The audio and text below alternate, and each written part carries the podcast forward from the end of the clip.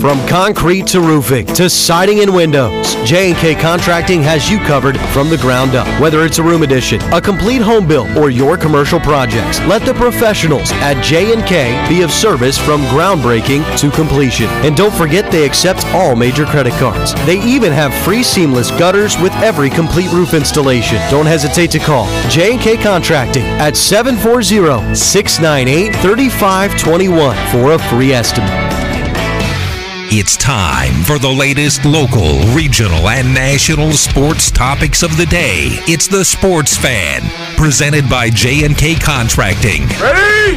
Break! Now, from the WATH studios, here's Ethan Sargeant. Good evening, Southeast Ohio, and welcome to the Sports Fan.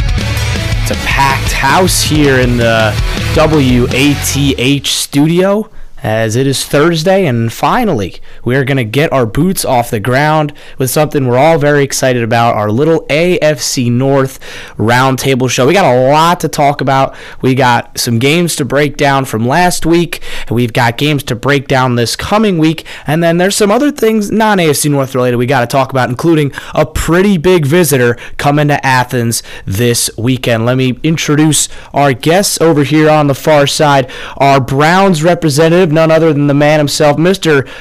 Sethna, and then our Ravens representative, Mr. Sedric Granger, the voice of the Bulldogs. Eventually, one of these days, we will get Max Brunke in here. Um, I, I, do believe next week he said that he will be able to get in on Thursday, so we should have our full um, Thursday roundtable set for next week uh, for the AFC North, and there'll be lots to talk about this week. Uh, so I think we'll start the show off by going back, and then we'll talk about the matchups that we are looking ahead to. Of course, another couple of divisional matchups this weekend.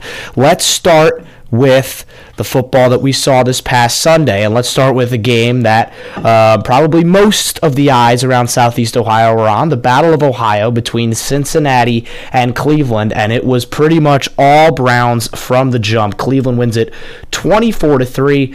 Burrow, not his usual self, 14 of 31 passing for 82 yards, 2.6 yards per completion. He was sacked twice. He did not throw any interceptions, but no touchdowns. Bengals didn't score a touchdown. Their only points was a Evan McPherson field goal in the third quarter. Deshaun Watson didn't exactly light up this stat sheet himself. 16 of 29 for 154 yards and a touchdown, but an interception was sacked three times. Deshaun also had five rushes for 45 yards and a score. Darayus, what are your instant thoughts about this victory? Where do you think it puts your Cleveland Browns team? Well, the real standout to me with the Cleveland Browns this past Sunday was on the other side of the ball. Defensively, this was probably the best I've ever seen the Cleveland Browns secondary play. Denzel Ward, that was an unbelievable performance. I mean, when you needed him to break up the pass, and he was on Ja'Marr Chase quite a bit on Sunday, he did it at the right at the right time. You know, Joe Burrow, yeah, you know the, the stats do say that he didn't throw the ball very well, and that's just because his receivers were smothered by this Browns secondary. Really impressive performance by Greg Newsome. Martin Emerson, who is a second year corner, he's really been stepping up, and it's been super impressive to see him grow. So, I mean, and then up front, you got Myles Garrett, one of the best edge, rusher, edge rushers in all of football.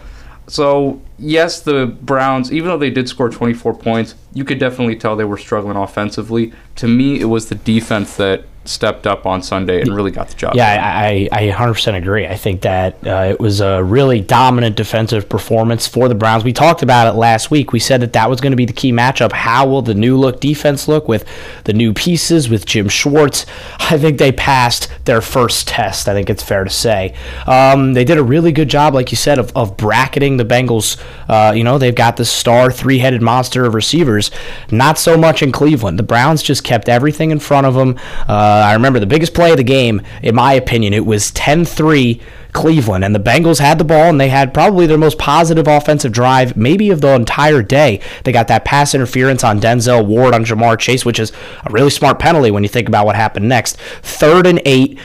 This is a classic Bengals play. It was a go ball to T. Higgins, and it was Grant Delpit, the safety, other guy who I thought had a phenomenal day, breaking it up. On, you know, Grant Delpit is about five inches shorter than T. Higgins, and T can get up. And T. Higgins, by the way, targeted eight times, zero receptions for one of the Bengals' star receivers. And don't forget about that Myles Garrett sack on Joe Burrow Absolutely. as well. That was a huge play, and I think that's what really propelled the Browns, you know, to go on that scoring run. That Yeah, and, and of course, in the immediate aftermath of that T. Higgins uh, pass breakup, Evan McPherson missed, I believe, a 52-yard field goal. So you know, then again, that just put the ba- the Bengals defense back on field. I thought the Bengals defense had a, had a solid game um, in all representations. Uh, you know, like I, I read off Deshaun's stat line, he did okay with them. They struggled a little bit with Nick Chubb. Nick averaged 5.9 yards per carry, 18 carries for 106 yards. But again, it's Nick Chubb, right? You're you're, you're expecting Nick Chubb to have a game like that.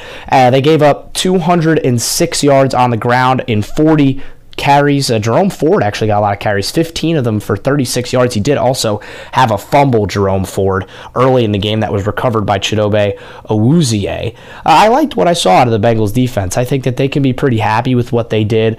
Again, they limited Deshaun Watson. They didn't really give him that deep ball that he looked for a few times. Thought Cam Taylor Britt had an outstanding game uh, at corner. He did. He, he looked like he's primed for that second year jump, just like Martin Emerson. And Daxton Hill with an interception Yeah. as well. Another guy who's got a lot of expectations on him. It's worth mentioning that Jessie Bates was uh, NFC Defensive Player of the Week, two interceptions and a forced fumble in his Falcons debut. That's not too shabby. Uh, but Dax Hill, obviously, big shoes to fill. I think he did a pretty good job in, in week one. And, you know, Trey Hendrickson had a sack.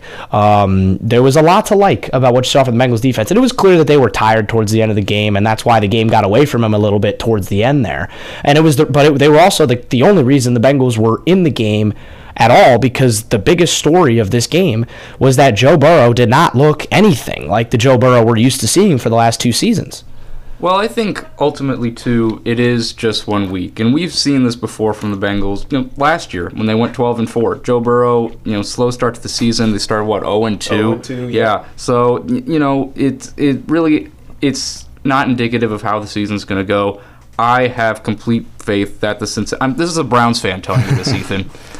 Sedric, Ethan, I have complete faith that the Cincinnati Bengals are going to turn it around and eventually win this division. There's a reason they made Joe Burrow the highest paid player in the NFL. And when you've got what I think is the best receiving corps in all of football, they're going to be just fine.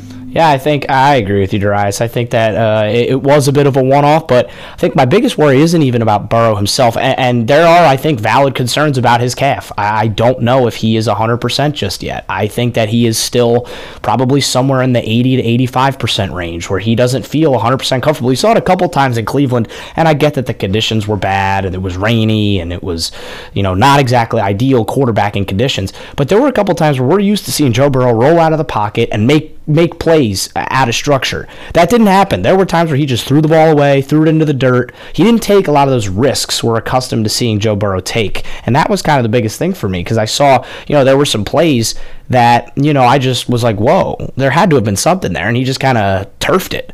So it's going to be something to monitor uh, next week. And we're going to talk about that matchup a little bit later on in the show where the Bengals will have their home opener uh, this Sunday against the Baltimore Ravens. Already a huge early season game with tons of importance in the division. Um, let's move on to you, Sedric. Let's talk about the Ravens. They took down the Houston Texans 25 to 9. Lamar Jackson was okay. He didn't exactly light it up, but he was okay. Had a touchdown, had an interception. Um, what, did, what did you like about the Ravens' performance, and what didn't you like about the Ravens' performance? Yeah, first thing that I liked, of course, was just getting the pass rush going. Now, there's a big mismatch here. Texans had three offensive linemen out, and you also had a rookie quarterback in CJ Stroud. But Patrick Queen, Roquan Smith, that linebacker duo for the Ravens, unbelievable. Each of those players coming up with a big time sack uh, throughout the game and really forcing the Texans to only get field goals. And if you're not allowing touchdowns, you're going to win a lot of the games that you play.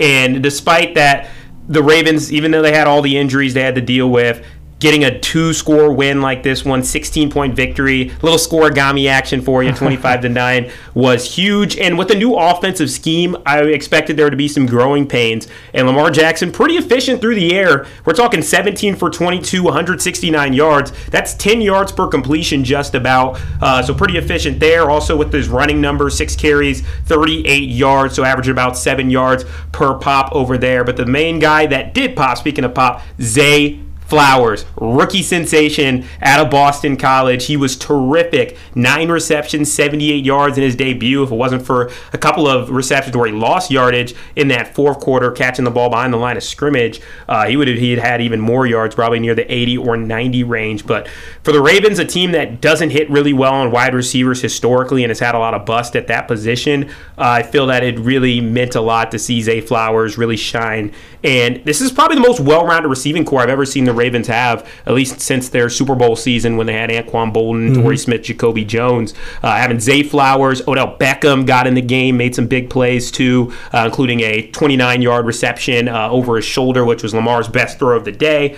Um, and then also Rashod Bateman, also three receptions for about 40 yards in the last game, too. So having those three guys really step up without the loss of obviously our biggest target, Mark Andrews, yeah, was, I think was, that really made up for that. I was just about to mention that, that, that, they did that without Mark Andrews, and that's that's probably Lamar's favorite guy. That's his go to man. 100%. And, um, you know, they don't have him. It does look like he will be playing against Cincinnati this week. He has been in practice back to back days, usually a telltale sign that he's good to go for Sunday. Who's not good to go and who is unfortunately done for the year is J.K. Dobbins. He tore his Achilles tendon. Um, it's a real shame as somebody who loves Ohio State Buckeyes. Uh, somebody, you know, J.K. worked his way back for so long and the injuries just keep just knocking this guy back down. You got to feel for him at some point, just on a mental level. It really it stinks to see it. You know, athletes put in so much hard work to get to where they you know want to go, and then for it all to kind of just fall apart like that. We saw it happen with Aaron Rodgers uh, the next night. Um, it, it, just stinks for the Ravens, and that's not the only injury it's the Ravens the suffered at well. all. It just feels really bad because also I met J.K. Dobbins in person at the Ravens Bengals game last season. He actually stopped to talk with me and my friend Trey for a while, and we were talking about, yeah, man, we appreciate you working so hard to get through your injury uh, from the torn ACL. Then had to get his full leg restructured. Came back week 15, workhorse for the Ravens down the stretch. When Lamar was out, J.K. really stepped up his game and gave us a really good chance to win at Cincinnati late in the season. Um, so your heart just goes out to that. Also, a couple just really awful luck injuries. Tyler Linderbaum, one of our key players on the offensive line, our center, who was a first round draft pick last year, got rolled up on in the fourth quarter.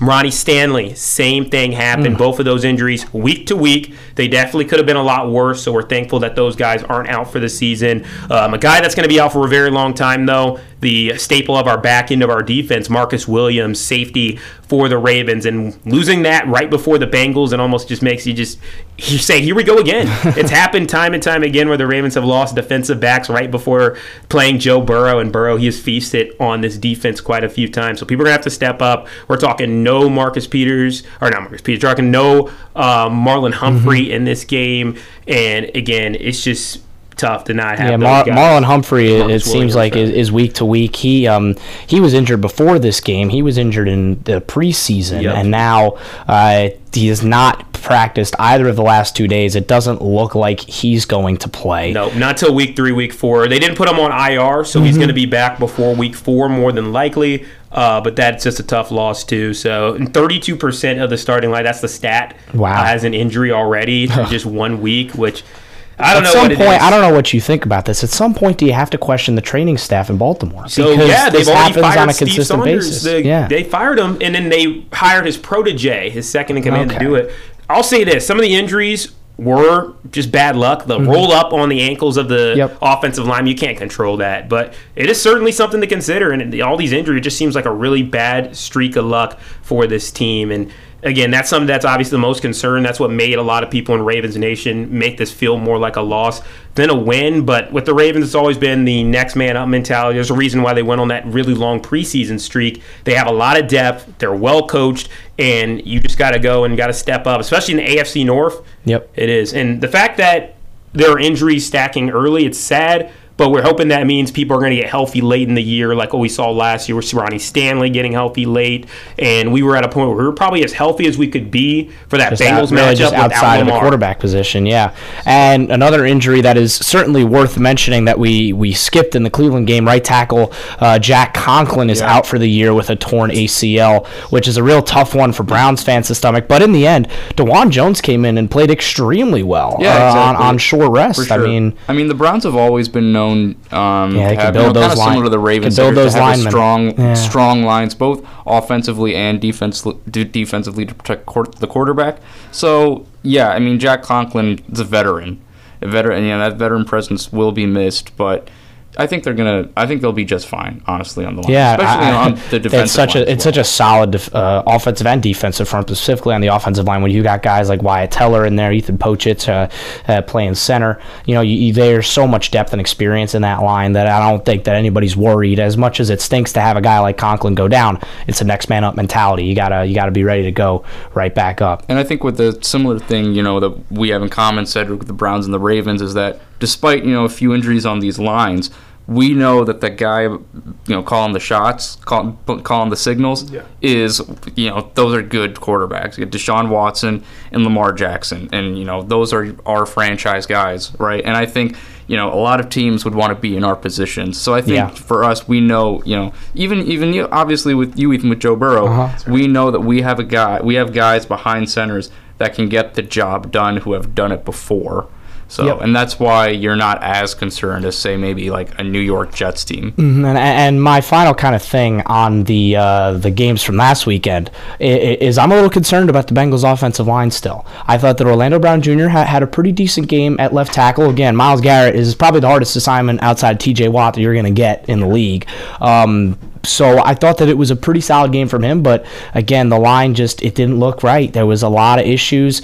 Joe Burrow had I did I looked this up on on PFF. The average time to pressure this weekend 1.9 seconds for Cleveland. That is that is far too little. That can't happen. And look, there were only two sacks that showed up on the stat sheet, but there were a ton of throws that were just disrupted. A ton of plays that didn't go the way they were planned to because the Cleveland line got way too much pressure, interior and on the exterior. There's that viral clip of Myles Garrett doing a freaking crossover, and then he and then he goes right by Ted Karras and gets it doesn't quite get Joe down, but it led to an eventual sack. So i it's an issue. And again, when you talk about coaching, Frank Pollack, the Bengals offensive line coach, I think that you might have to start asking some tough questions about him here if things don't go to plan over the next couple of weeks. Uh, let's talk about the Steelers a little bit, even though their representative ain't here. It did not go too well for them this weekend. 30 to 7, they lose at home to the San Francisco 49ers. Brock Purdy, in his return from that elbow injury in the NFC Championship game, 19 to 29 for 220 yards and two touchdowns. Kenny Pickett threw the ball 46 times, 31 completions, 232 yards, and a touchdown, but two interceptions. It, it was rough, especially that first half for Pittsburgh.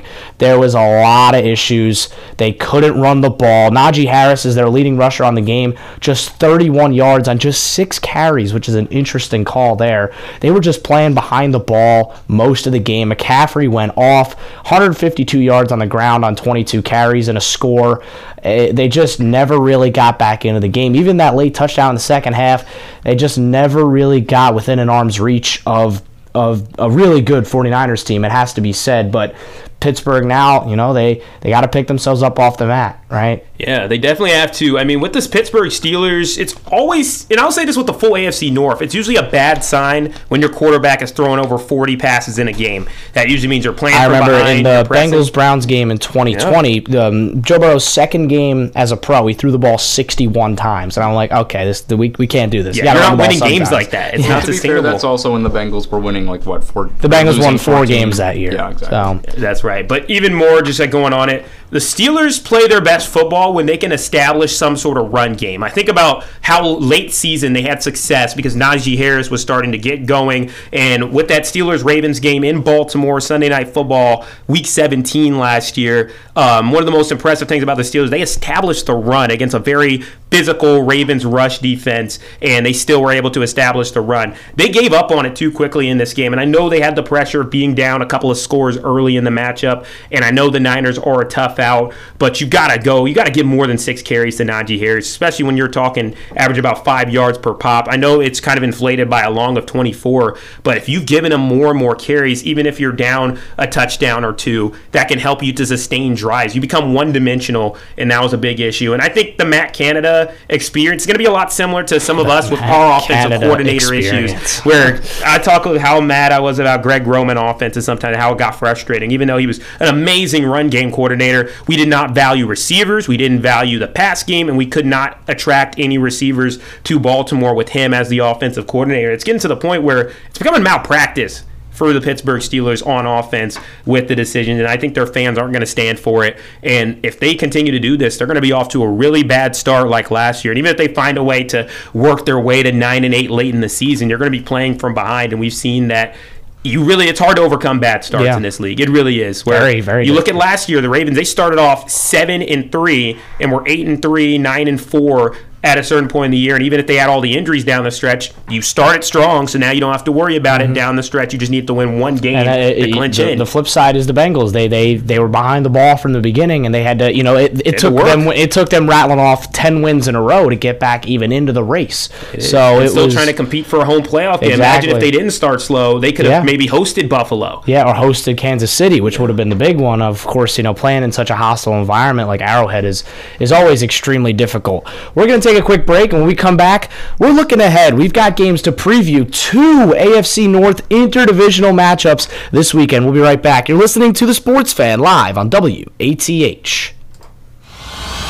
Game on. Fire to the end zone. Caught on the drive. One to the house. Six for the Cats. Ohio wins through everybody, and he sprints six for the Cats. This Saturday, the Bobcats return to Peden Stadium for a matchup with Iowa State. Ball is caught. Back to the end zone. He's this baby for the line. Our coverage begins at 11 a.m. on your home for Bobcats football. Cats and Clones on Saturday. Local pregame at 10 on the flagship Pure Rock 105 XTQ FM. What does Holzer mean to me?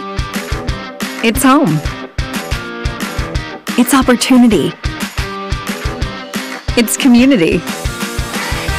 It's a place where coworkers are friends and friends become family. It's a place that supports my community. And a place where I know I can make a difference. Discover your opportunities right here at Holzer. Think Holzer first. Come celebrate one of America's largest native fruits, the pawpaw. The festival features three days of live music with vendors and crafters from all around the area. As a reminder, heading to the festival this year, there have been many parking changes for this year's event. It is highly encouraged and suggested to visit OhioPawPawFest.com for parking areas and free shuttle information. Shuttle locations include the Baker Center at Ohio University lower level and Quiddell Building, 2005 East State Street in Athens. There will be no parking across the highway at Alexander Schools. Cars will be towed. America is kept safe because the Army National Guard responds, protects, and supports our nation when it needs them most. The Army National Guard responds to disasters such as wildfires and floods. They protect us with missile defense, cybersecurity, and civilian support teams for chemical, biological, and radiological hazards. Be there for your community and your country. Visit NationalGuard.com to learn more about part-time service. Sponsored by the Ohio Army National Guard. Aired by the Ohio Association of Broadcasters and this station. Local teams, local opinions. The Sports Fan on 970 WATH.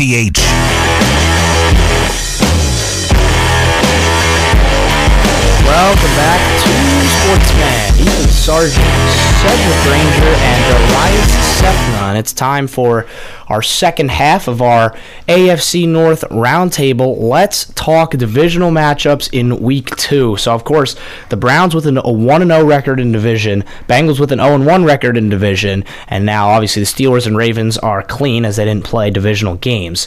Let's talk Browns and Steelers first. Darayus, I'm going to pretty much hand it over to you here because um, no Steeler representative to really go to war with today. Right. Um, But the Browns have a lot to look forward to. This town is going to be bouncing on Monday night when uh, the, you know, probably two of the three most popular teams in Athens go head to head. Um, You know, how do the Browns keep it going? Right, it's very easy for them to kind of let it balloon a little bit. You know, they got a big win against the you know the divisional winner the last two years, but now you got to come right back and play a Steelers team that's going to be fired up. They lost a uh, you know a tough game to San Francisco.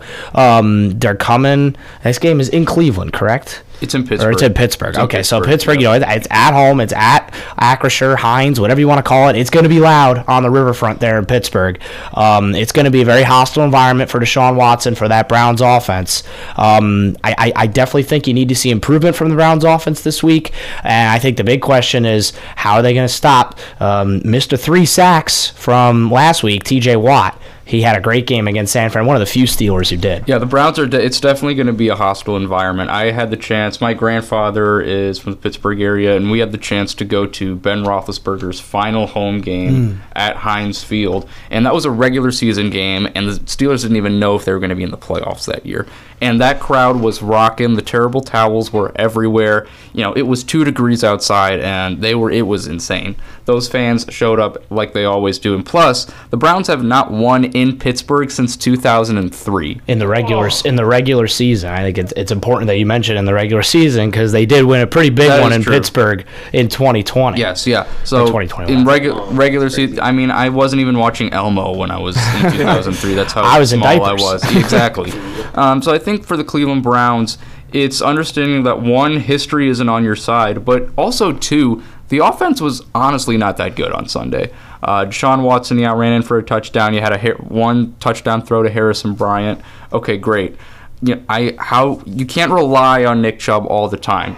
My question for the Browns is the, how do they utilize Nick Chubb? You can't overuse him, but then when you need to use him in those critical, you know, third and two, you know, fourth and one type situations, go to Nick Chubb. Get get it to your best running back, the best player on the team.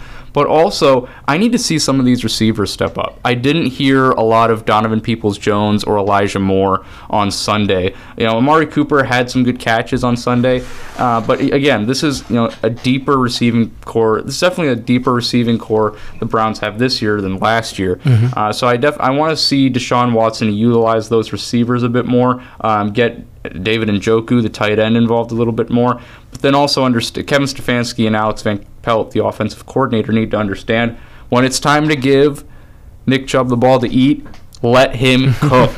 that's uh, I think that's ultimately what you gotta talk. Um, Think about if you're the Browns, because this is a depleted Steelers team. They have a chance It to go is. into Pittsburgh and start two and zero. They haven't started two and zero since 1993. Wow. Okay. It's 30 years. Yeah, yeah, 30 thank you. years. Thanks for reminding me, Ethan. Of course, you, you know, I, you know, you can, you know, you can rely on me to remind you about Brown stuff. But uh, of course, uh, it is an oppor- It's a huge opportunity because, as you mentioned, this is a very depleted Steelers team. Cam Heyward out for multiple weeks. Believe he underwent groin surgery today, so that could be a potential IR stint for Cam Heyward. He's certainly out for Monday. T.J. Watt will be there. Um, Diontae Johnson. yeah, Pat Freiermuth went down. Diontae Johnson is definitely. I don't believe Diontae Johnson is He's playing. I believe while. he's out Six with a weeks, with a serious hamstring injury as well. So the Steelers are limping into this matchup, even though it's week one. And again, like we said, they didn't look great against San Fran. But then again, that's a really good defense. Um, and, and this is a very good Browns defense. It's a tough start to the season for the Pittsburgh Steelers. Um, I, I think my biggest question for the Browns this week, and you kind of touched on it at the beginning, is I need to see a little bit more out of Deshaun Watson. I, I like if that's a if that's a Bengal offense that's firing on all cylinders. I don't know if the Browns win that game Yeah. because Desha- I don't think Deshaun Watson made enough big throws in that game to really win it for Cleveland. I think that every quarterback though in Oh, the division last week. Sure. Oh, absolutely. There was no quarterback that, that stole the show in this division. I- Every quarterback kind of had off weeks. Lamar didn't look fantastic. Held the ball Um, like a loaf of bread. Yeah, the, Deshaun had his moments. Burrow really didn't look good. Pickett really struggled in the first half. Those stats, you know, really inflated in the second half. Once you know, clear, you know, he had to throw the ball a lot to try and come from behind Pittsburgh and you know do something.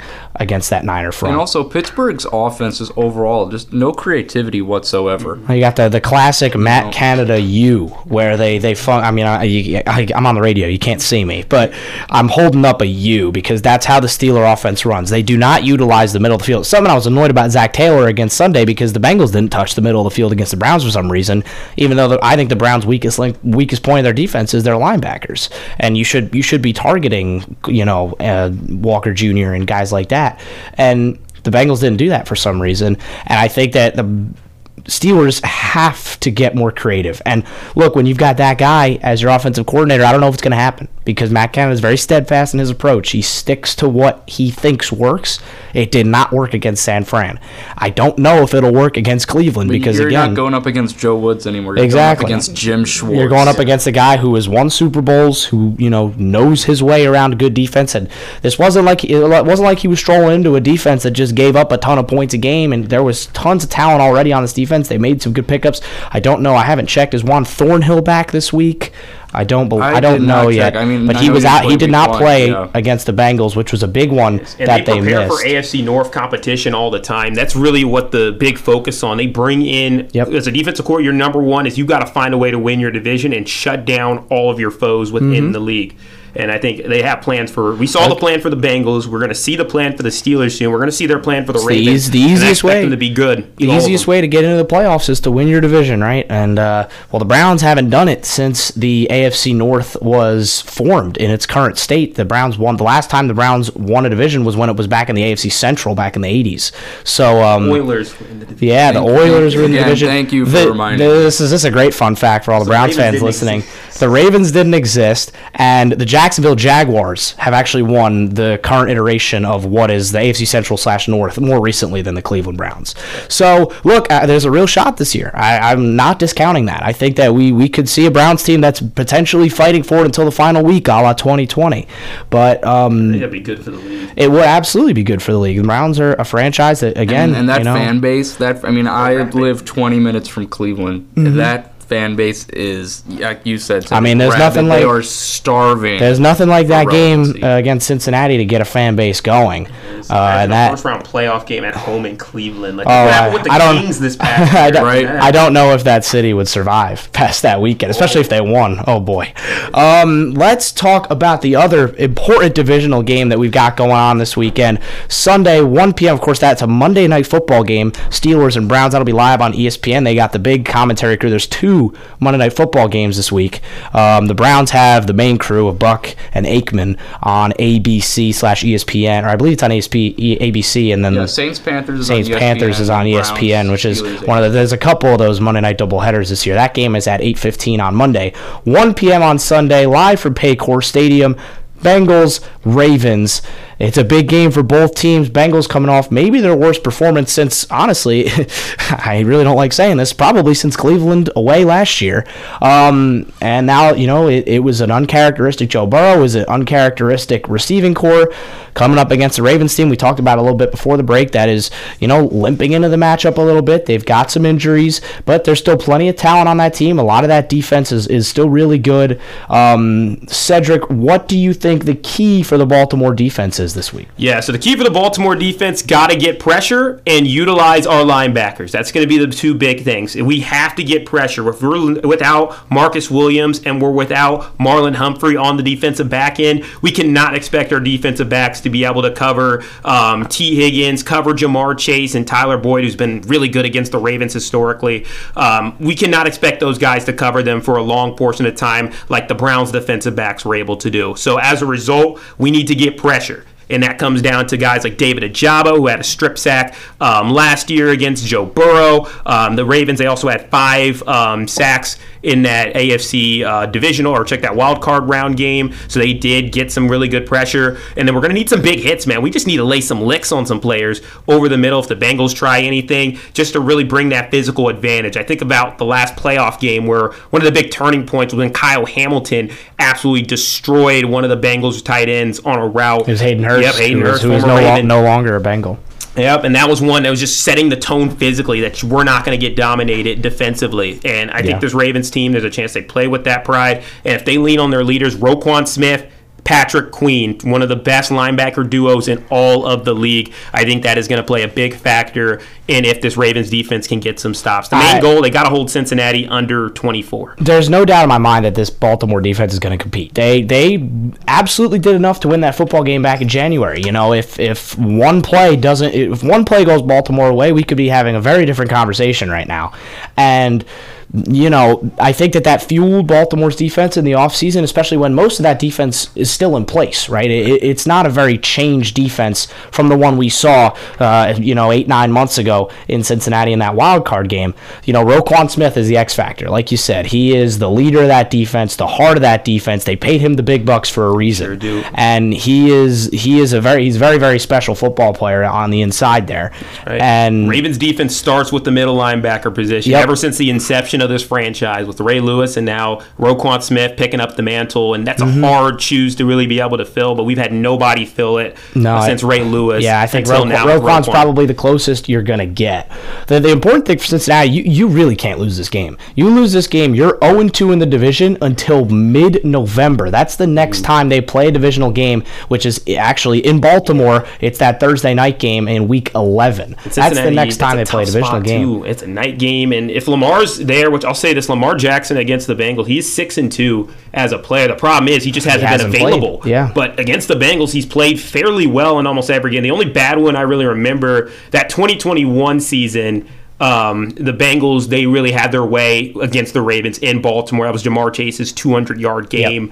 Um, Marlon Humphrey got destroyed that day, and that's one where I think Yeah, and really also I think back. the bit the real issue that day was Lamar. Just the pressure was really got to Lamar. Um, there it is. That's and, another point. Uh, I mean, you had Alejandro Villanueva really have a bad. Trey I mean, the Steelers uh, plant that Yeah. they put into our offensive line. Trey, yeah. Trey Hendrickson had himself a game in that 2021 and he one. sure could today. and so he could here's what I gotta absolutely play on Sunday. He had a sack against Cleveland. He had a no Ronnie game. Stanley, no Yeah. Tyler Linderbaum. So that's where it's going to be So the key who are the who are the guys that are going to be coming in to try and stop that Bengals front? Oh my goodness, yeah, you're gonna you're really in trouble because we're talking practice squad Mm. centers coming up to be our center because we use Patrick Mekari as a fill-in for every single offensive line position. So when Stanley was out, he came in at offensive tackle, and then if we lose him. Or we lose another guy, so we lost Linderbaum again. We're bringing up guys from the practice squad. So that's where things get really dicey. And I think that's a matchup that the Bengals can exploit. We look back at last week for the Ravens. Lamar was under duress from guys like Will Anderson. We know he's very explosive. Um, and he picked up a sack against Lamar Jackson. There always seemed to be at least one free rusher. And I think that's just a big mismatch. I don't think there's anything the Ravens really can do to nullify that too well, aside from trying to get the ball quickly out of the hands, get it to Zay Flowers really quickly. But yeah, it's really And it's, it's also going to be tough to establish the run game when you know you've got a guy like you know Justice Hill is probably your, your running back one this It week. is. Unfortunately, I'd when, say when Gus. I think we Oh, probably utilize Gus Edwards as well. I, I think of Gus. potentially a sprinkle of Melvin Gordon as well, who's on the Ravens practice squad. Yeah. Um. Again, it, it's just again Baltimore's in a tough spot heading into a Cincinnati game. It seems like it's almost synonymous at this point. Um. For Cincinnati, the question lies in the offense. I mean, was what we saw last week a product of Jim Schwartz and the Browns defense, or is this something that is more concerning? I lean more towards the former there. I think that Jim Schwartz did a great job of planning. The weather conditions certainly didn't help Cincinnati on the offensive side. Um, and I think that what we saw from Joe Burrow on Sunday is not indicative of the player we're going to see f- for the majority of the season. Um, but the real question now becomes, you know, if the first couple series in Baltimore go the way they did in Cleveland, what what is the reaction like? Do you think? What will the Bengals look to do to try and switch things up? Darayus, you know, you saw that Cleveland defense do what it did. Yeah, well, I think for the Bengals, you really have to ask. You know, you can't rely completely on the passing game. Uh, I need to see Joe Mixon a little bit more involved in the offense. I mean, last Sunday, 13 carries for 56 yards. But then the question behind that is who's running back number two? Like, who's that going to be that second guy in the ground game for Cincinnati? Very good question. Especially when you know you get to November, December, January football. It's going to be windy. It's going to be cold. And not saying that Joe Burrow can't make those th- throws. I mean, he's been to a Super Bowl and an AFC Championship game, so he knows about playing in cold weather. But you know, you got to rely on that ground game too.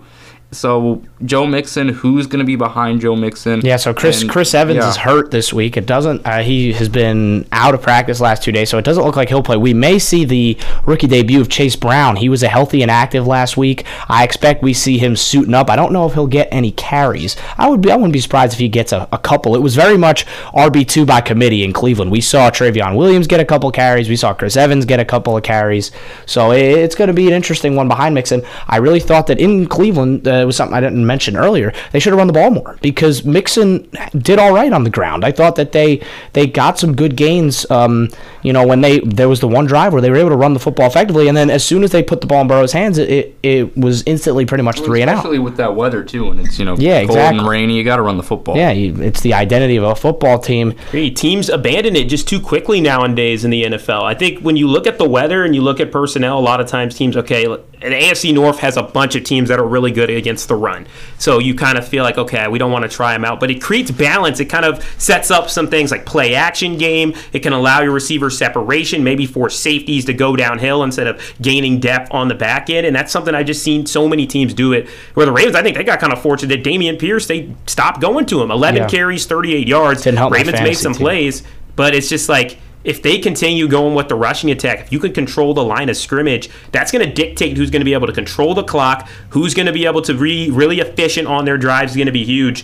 And honestly, if I'm the Ravens, I'd try to use that run game too. I don't know if we use I, I imagine. I imagine. I was just about to say. I think that we're going to see Lamar use his legs a lot. I think that they're going to try and get creative with, you know, when you've got a guy like that. We've seen it in Cincinnati back in 2019. He had that highlight reel, basically his MVP sort of play, MVP, MVP moment, moment, uh, against Cincinnati. Um, I mean, I, I think that again for Baltimore to win this game, they're going to have to get some grounds up front, and that Bengals defensive line is going to come in angry, right? DJ Reader is still there. BJ play. BJ Hill, you know, and they did a pretty again a decent job, not a great job against Nick Chubb, but a decent job. and we don't got not- necessarily Nick Chubb back uh, there. yeah, yeah, it's it's a the it's a much so. different battle this week against a Baltimore team. You know, it's a much different threat than what you're getting with Cleveland.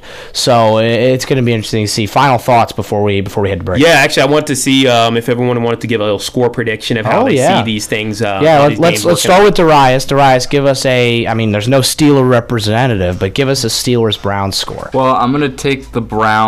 I think they're gonna take 27-20. I think. Okay. Something like that. I think the Steelers will be, play a much better game. All This right, we'll, we'll, we'll all predict both games. So go ahead. Do do Ravens Bengals. As Ravens, Well. Bengals. Sedric, I don't know. I think this might be a Bengals blowout. This Blowout? I think the Blowout? Bengals, I, Whoa! think, I think the Bengals might take this one. Uh, I think it'll be a close first quarter. I'm going to say final score: Bengals 35, Ravens 17. Wow. The All 35 right. points. Ouch. Wow. All right, we'll It's a see. defense. Sedric, what do you got for both games? Yeah, so first off, I actually think the uh, Cleveland Browns they get a close win in Pittsburgh. I think this is a year where we're seeing a lot of these streaks kind of come to an end all over the place, mainly on the college football landscape, but I think they do it in the NFL. Give me the Browns to win a tight one, low scoring, a slobber knocker, 20 to 16. Uh, and then on the other side of things, us is one where I don't think this game is in the Ravens' favor too much, and it won't be a game where we will panic. This is at Cincinnati, tough ask. You lost a lot of players. I just want to see the Ravens really play well here, and I think they fall 23 to 20. They come up just short. Competitive game, very similar to the playoff game in Yeah. a lot of ways last year, but I think we maybe turn over the ball in a really inopportune spot. Uh, Burrow looks like year. Burrow again, and I think Ja'Marr Chase and Tee Higgins both big bounce back games. I think let's say Joe Burrow goes for at least over 250 yards passing. Yeah, I like that call. Um, I'm going to start with Cleveland. I think it's classic AFC North battle. Not a lot of points. That's what that means. I think we're going to see a defensive battle. Um, give me Cleveland by six. 16 10. I'm going Browns. And We'll see if that becomes a curse. We'll see if we curse the Browns. Might as well curse the Bengals, too. Um, if there's anyone I'm- who suffers from a Browns curse, it's me. So we all we all agree on our team. Here, yeah, so I, I'm going Cincinnati as well. for the fun of it? Um, I'm going, let's see, I'm going 27 23 Cincinnati. I think it's like Sedric said, it's going to be a close game. It's going to come down to a play or two. You know, uh, a moment here, a pass break up there, something something important in the game. Um, you know, we'll flip it one way or the other, and it could very easily, just as easily, fall in Baltimore's favor. It's going to pretty much wrap it up for our AFC North section of the show, but we got more football to talk about. Don't go anywhere. You're listening to The Sports Fan live on WATH. Tune in Friday night for the Athens County Game of the Week on Pure Rock 105. This week, it's a battle of teams looking to get on track in the TVC Ohio as Alexander and Wellston square off at Boston Field. Coverage will start at 5 p.m. with Football Friday kickoff, with the coaches show at 6:30 and kickoff at 7. It's the Golden Rockets and the Spartans. Friday on Pure Rock 105. McDonald's presents Burger Reviews by Hamburglar. Today's review the hotter, juicier classic burgers. Hamburglar, the time is yours. Robble, robble. He said, These are McDonald's best burgers ever. And then, can I keep them? And then he just grabbed them and ran away. Robble. Revel in this offer exclusively on the McDonald's app. Enjoy a double cheeseburger or Big McDouble and receive a medium fries and soft drink for free. Prices and participation may vary. Offer valid 9 4 through 1022. Ba-da-ba-ba-ba. Attention high school sports fans, are you an armchair official? You know, the parent or fan who constantly yells at the referees and loves to let everyone know just how bad you think they are. Well, if you think you could do better, then get in the game and prove it. It's time for you to suit up and make the calls where they actually count. Every sport in Ohio needs more officials. Sign up today at highschoolofficials.com.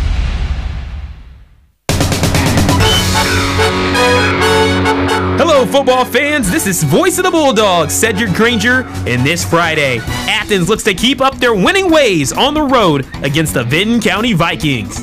Can Alex Piro and the Bulldogs get the win in McArthur? Find out this Friday. You can catch the action with me and analyst Matt Frazee at 6:45 p.m. on 970 WATH.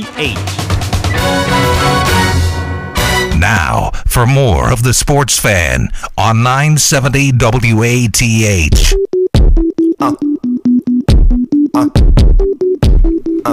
Day and night bringing us back in here. A little bit of Kid Cudi. It's not exactly what it's used to playing on this station, but we'll take it here. And the sports fan. Represents the NFL games, you know. Yeah. You got the uh, Ravens Bengals in the day and Yeah, uh, Steelers of Browns at the night. Of you know? course. As a pretty big football game coming to Athens on Saturday, though, and I think we have to at least spend a few minutes talking about it because the Ohio Bobcats, coming off this emotional high, beating FAU on the road 17 to 10 last Saturday, host a Power Five program this week. They welcome the Iowa State Cyclones to town. Matt Campbell's led Cyclones. They fell to their main rivals, Iowa, 23 to 20 last week, I believe, or was it 23 to 10? Yeah, it was like some sort of It backdoor was- cover situation. Yeah. Iowa State, they put together a couple of touchdowns late 20 to 2013. 20 to 13. But it was not close- that close in real life. It was probably 20. Yeah, I, Iowa's defense looked really good, and they did enough on offense. Again, you know that's been the thing is can they do enough on offense? Iowa, they did. Iowa State, you know, coming in limping a little bit with all of these bans, with the the gambling and the banning. You know, their their quarterback Hunter Dekkers is not playing this year because of those gambling bans. Um, there's a couple other players that have missed time or are not playing because of this gambling situation. Um, and it's a team that again that's limping into Athens a little bit, and I think it sets up a potential for a potential upset for the Bobcats. They're they're fiery, they're confident, they've won two in a row. Um, what needs to happen, and I, what needs to happen for the Bobcats this week? What do you guys think? Yeah, it's kind of funny that we had the AFC North show today because I think this game could end up being very similar to an AFC North like game. These both of these teams, despite Ohio, of course, Kurtis Rourke being a high flying offensive team for a majority of last year, ever since his injury. The Bobcats have been really more of a defensive team over that span, and they've kept a lot of low scoring games. We can even look at just kind of how the game's flow has been throughout this. This could also be because some of the changes in terms of the clock rule in the NCAA. But 20 to 13, 27 10, 17 10 are your first three score lines for the Bobcats. So if they can win, they need to keep a low scoring defensive battle. I think they could certainly hold back this Iowa State offense. Not worried about that. It's really just going to come down to this.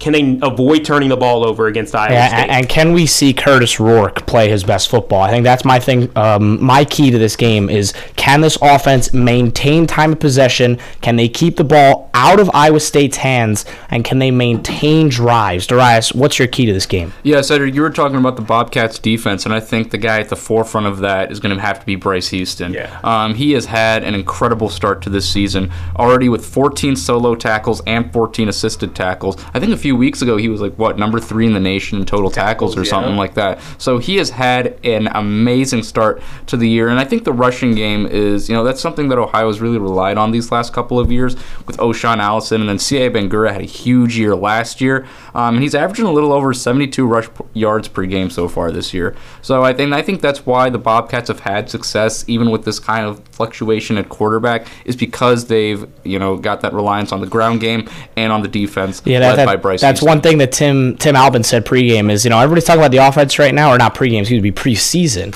was that by the time week four or five rolls around we're going to be talking about this defense. And I, I think that he's right in that assessment. I think that this defense has given up I think something along the lines of about 35 total points. I mean obviously the pick six against FAU doesn't count against them.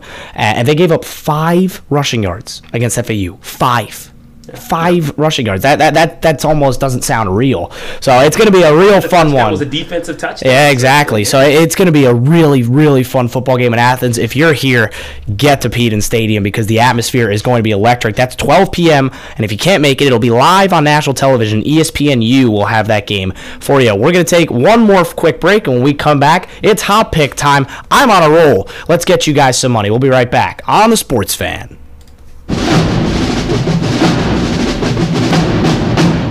Rolls to his left to the Wisconsin 20. Looks back to the right. Dumps it on the right side. Wide open. The nine Stover. And he bulldozes his way into the end zone for his first collegiate touchdown. Cade Stover on a 13 yard pass play. This is the voice of the Buckeyes, Paul Keels. Saturday, Ohio State plays host to Western Kentucky. We'll be on the air with the AEP Energy Buckeye pregame show beginning at 2.30 p.m. here on the Ohio State Sports Network from Learfield. From Gruser Realty and Building, it's Larry Conrath, the only Larry Conrath in real estate. Larry Conrath, he sells houses. Larry Conrath, he sells houses. Larry Conrath, he sells houses, farms, and acreage too. For the only Larry Conrath in real estate, Please call 591 3015. 591 3015. what was that number? It's 591 3015. Call the only Larry Conrath in real estate. 591 3015. Come celebrate one of America's largest native fruits, the pawpaw. The festival features three days of live music with vendors and crafters from all around the area. As a reminder, heading to the festival this year, there have been many parking changes for this year's event. It is highly encouraged and suggested to visit OhioPawPawFest.com for parking areas and free shuttle information. Shuttle locations include the Baker Center at Ohio University lower level and Quiddell Building, 2005 East State Street in Athens. There will be no parking across the highway at Alexander Schools. Cars will be towed. This week on Football Friday Kickoff, it's time for contenders to set the tone of their conferences. We'll look at big games in the SOC2, TVC Hocking, and TVC Ohio. Plus, we'll see which of our coverage teams are in the newly released AP polls. All this and more on Football Friday Kickoff, live from the Holzer Health System studio. Friday at 5 on Pure Rock 105 WXTQ. From concrete to roofing to siding and windows, J&K Contracting has you covered from the ground up. Whether it's a room addition, a complete home build, or your commercial projects, let the professionals at J&K be of service from groundbreaking to completion. And don't forget they accept all major credit cards. They even have free seamless gutters with every complete roof installation. Don't hesitate to call J&K Contracting at 740-698-3521 for a free estimate. This is the Sports Fan on 970 WATH. Oh, we got to we got to speed through these here real quick as we, we come back. Darayus, hot pick of the week or hot pick of the day. What you got? Yep, Colts Texans week two. Indy's a minus, uh, or they're one point favorites. I'm gonna take the Texans this, this, in this one. I think CJ Stroud gets his first one. Sedric, what about you? Memphis minus 13 against Navy tonight. The Memphis offense has been humming early. They might not have a lot of possessions, but I think they're efficient with it. Love it. I am going to stick with the NFL. I'm going to go to the game tonight between Minnesota and Philadelphia. Minnesota missing two starters on the offensive line. That Philly front is scary good with Jalen Carter racking up eight pressures last week. Mattison's not running the football. Under 48 and a half rushing yards for Alexander Mattison tonight is going to be my hot pick. Wow. We got through a lot on the sports fan, guys. Thanks for joining us. Darayus Sethna, Sedric Granger. There's a lot. We, we got through a lot on the show. Man, any any football games, we got about 30 seconds. Football games you're excited for this weekend. There's a lot that I'm chomping at the bit for. I think this week is kind of one of those little quiet weeks, but you know, my friend James, big Mississippi State guy, LSU and Mississippi State. Yeah, that should be a fun one. Football Friday night tomorrow. Tons of high school football action. Be there. Thanks for listening Go to Sports Fan for Darayus Sethna. For Sedric Granger, I've been Ethan Sargeant. Have a great Thursday night.